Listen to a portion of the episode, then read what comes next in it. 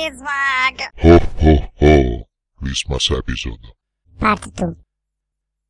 There's a storm in a bottle of light. The light shouts something that nobody can hear and cries for a reason nobody can understand. And its cry becomes a wind of sparkles that nobody can feel. The sparkles devour their gods and build up a fight made of shivers and of a river of foam. Then comes the waterfall's laugh that cracks the bottle and the storm breeze. That's what uh, at uh, P300P1 writes, and an alien whose name is Santa Bernard snorts wondering why a recipe for the space eggnog had to be so damn cryptic, before realizing that that was not a recipe for the space eggnog, and that he, she, he Italian needed to buy a very new pair of lenses and slash or to drastically reduce the amount of space eggnog knocked back per time unit. Indeed, that was the recipe for Gramash, a sort of, forget it. It's too damn odd and alien to even try to render it into human terms. But it's tasty. Anyway, while Santa Bernard ponders about all these things, here it comes the first kinda chirp, kinda, from the dozen little creatures, the jellies, which are waking up from their little starry nap. Santa Bernard says, Well, well, well, look who's back. And the jelly kinda yawn and stretch, kinda. Santa Bernard. So, my chubby little pumpkins of cosmology, are you ready to hear the rest of the story? And the jellies. Uh-huh. And Santa Bernard. Good. Where were we at? Ah, yes, yes. Spacecraft Kepler was checking 100,000 stars to find the perfect Christmas planet ball to put on the cosmic Christmas tree as its ultimate and most precious decoration, right? The jellies now are almost completely awake, and one of them, Penelope, says, Yes, Santa Bernard, and Kepler was using the winking transit method to find the planets, and it was living around its grandpa Mr. Sol the Sun, and away from its grandma Earth and its mama NASA, and it had plenty of siblings and cousins that had already put a lot of Christmas planet balls and galactic lights and stuff on the Christmas tree of the universe. and Santa Bernard say, Exactly right, Penelope. Very well. Thank you. Kinda giggled Penelope. Kinda. So Kepler, Santa Bernard goes on, grew older, checking the sky, and it worked very hard on its quest. During the first five years of its life, Kepler found hundreds of extra Sol planets, and spotted thousands of possible ones. 974 confirmed exoplanets, and 4,175 candidates. And Kepler proudly called them the Kepler Object of Interest, KOIS. But Kepler felt that none of the KOIS was the one, none of them, in spite of their beauty and uniqueness, was special enough to be the ultimate decoration for the cosmic Christmas tree. And Jellies asked, So what Kepler did, Santa P?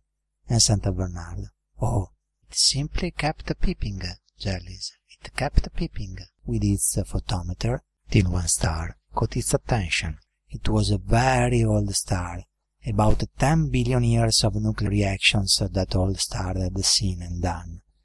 Its name was KOI 183, and it was more or less 2300 light years away from Kepler's grandma Earth.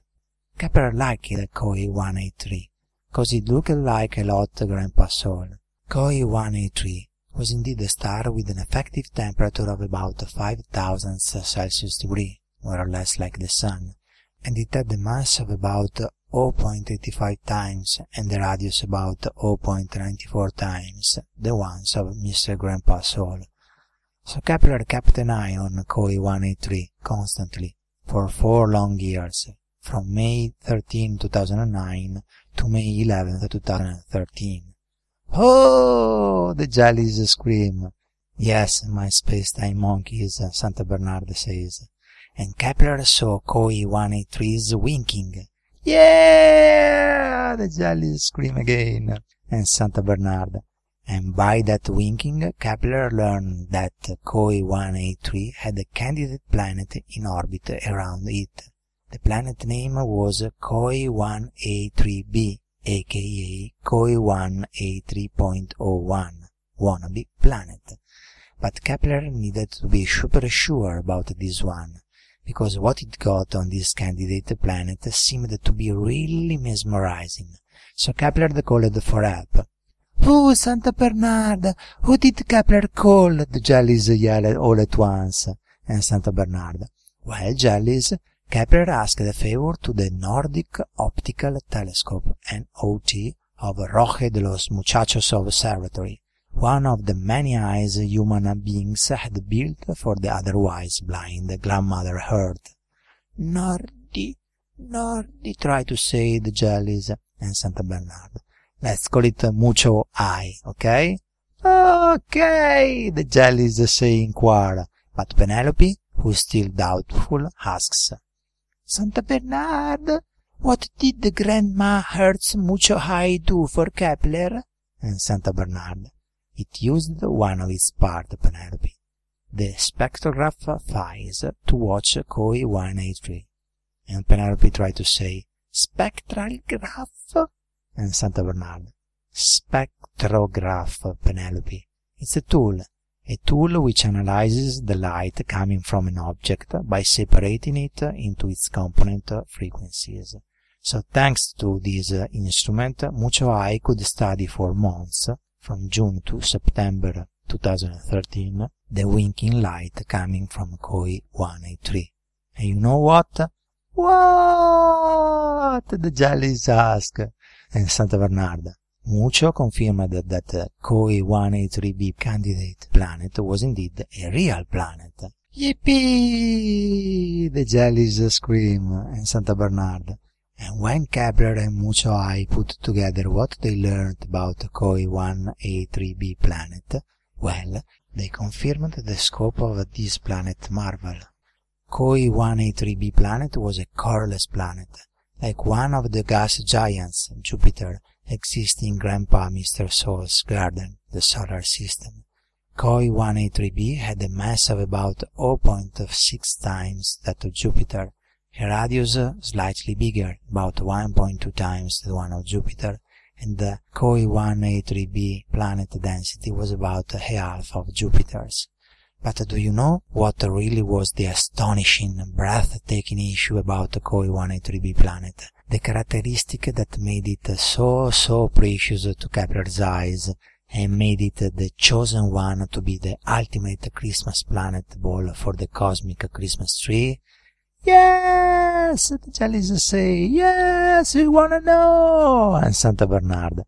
Well, KOI 183b planet had an albedo of 0.035, a ridiculously low albedo, an albedo that was one of the lowest ever found for a gas giant. It was practically dark. Hooray! Hooray! The jellies scream, and Santa Bernard. And these, my dear fluffy theories of M-branes and strings, it's the story of how spacecraft Kepler found KOI 183b, the ridiculously low albedo ball planet, the most sacred, precious, the ultimate decoration planet for our cosmic Christmas tree. The jellies start kinda jumping, kinda around, all excited and joyful, clapping their canned hands, kinda, all of them but one, Solomon, who looks terribly, terribly sad inside. And St. Bernard asks, What it is, Solomon? Why are you so upset? And Solomon, because Kepler is still out there in the space, alone, and now that it has found what it was looking for, it will feel purposeless. Yep, space alien kids know words, big ones, ones that earthbound smartphone kids can barely Google for. And lonely, and lost. And Santa Bernard. Oh, no, no, Solomon, no. It's true that Kepler faced the harsh times after the events I told you. In fact, it broke one of its most important pieces, and therefore couldn't stare at its beloved Cygnus Lyra piece of sky anymore. See, see, I was right. It is in pain. Solomon stammers with its eye full of tears. Yeah, yeah, tears are something humans and aliens have in common. Those and armpits, and therefore the need for effective deodorants. It has been, St. Bernard says. Yes, Solomon for a while. But now Kepler is fine, I promise you. Solomon kinda sniffs, kinda, and stops crying, while the other jellies stop jumping and dancing to listen to, with their little pretty serene kinda snouts, kinda, attentively pointed towards Santa Bernard, and Santa Bernard ends in whisper. Mom NASA fixed it, and now Kepler is very happy on its brand new mission, K2 looking for wonders, and, as Mama NASA Diaries says, enabling observation of scientifically important objects across a wide range of galactic latitudes in both the northern and southern skies of the Earth. And this is how it ends, the ridiculously low albedo ball cosmic Christmas tree story. A story inspired by the KOI 183b a half Jupiter mass planet transiting a very old solar-like star account of adventures slash science paper, written by 19 human beings, the first of whom was called Davide Gandolfini, in a book of tales of human epic slash archive of science papers, entitled arxiv.org. So, Merry Christmas, folks, and Happy New Year. Bye at Science